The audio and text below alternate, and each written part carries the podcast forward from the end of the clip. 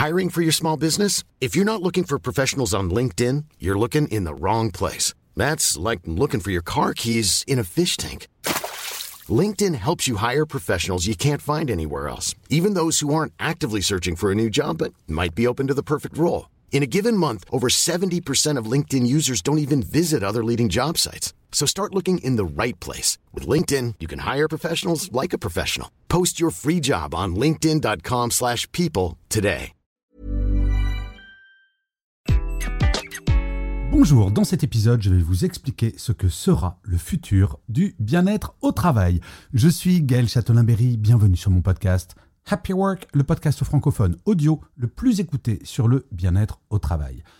Alors, vous vous en doutez, le bien-être au travail, c'est un petit peu un sujet qui me passionne. C'est même le cœur de toute mon activité. Et ce bien-être au travail, c'est fou comme il évolue vite. Depuis la pandémie, les changements ont été radicaux. Et quand on parlait de bien-être au travail au siècle dernier, quand j'ai commencé à travailler, eh bien, je vais le résumer en quelques mots. Nous n'en parlions tout simplement pas. Ce n'était pas une question, et c'est ça qui est absolument fabuleux depuis quelques années, et la pandémie a permis d'accélérer cela. Le bien-être au travail est devenu un sujet central pour les DRH, pour les dirigeants et les dirigeantes. Pourquoi? Eh bien parce que toutes les études montrent que le bien-être au travail est source de performance, mais surtout le bien-être au travail est source de fidélisation des talents. Et oui, sans bien-être au travail, eh bien je change de travail et je vais dans une entreprise qui m'en donne plus.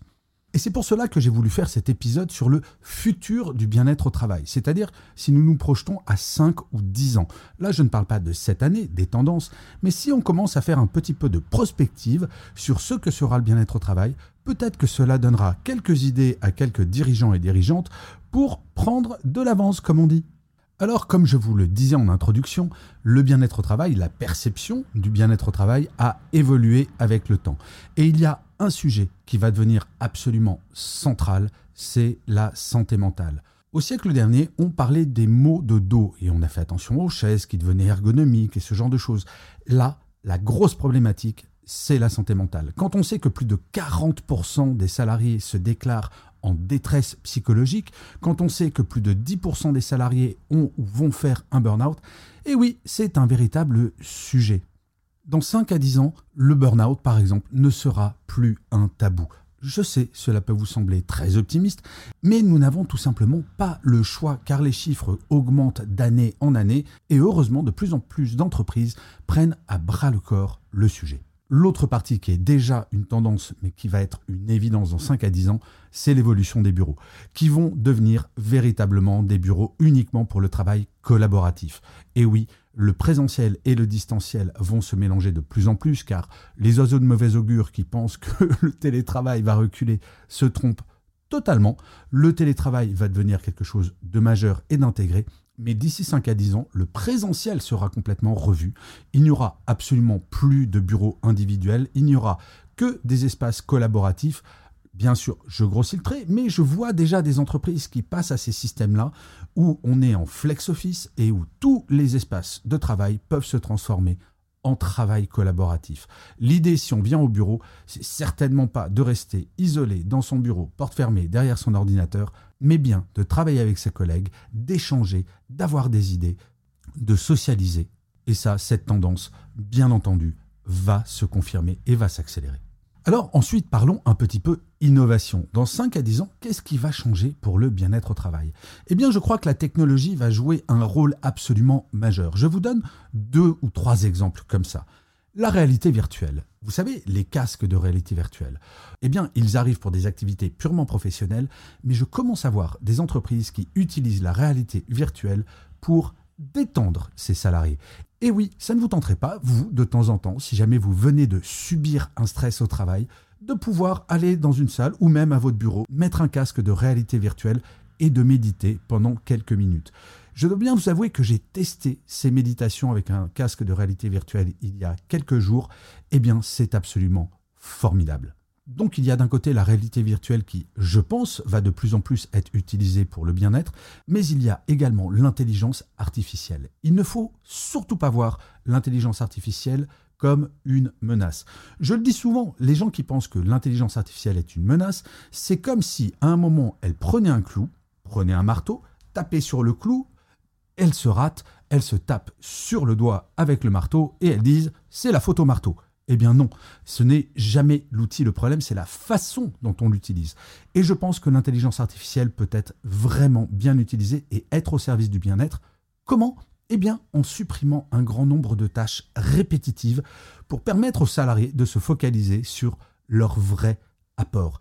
Et donc on ne va avoir plus que du temps utile, mais en tout cas de moins en moins de temps à faire des choses qui ne sont pas intéressantes. Ce qui m'amène à l'énorme tendance, et je pense qu'il deviendra une norme d'ici 5 à 10 ans, c'est bien entendu la semaine de 4 jours à 32 heures. Car oui, tous ces outils qui nous permettent de gagner en productivité, de plus en plus d'entreprises font le pas de passer à la semaine de 4 jours à 32 heures et constatent des gains de productivité par rapport à une semaine de 5 jours à 35 heures. Ça peut sembler fou, mais à partir du moment où on s'organise, où on réduit les temps de travail inutiles comme les réunions par exemple, eh bien on s'aperçoit que les gens sont nettement mieux physiquement et psychologiquement, sont plus productifs et vont paradoxalement produire plus en moins de temps.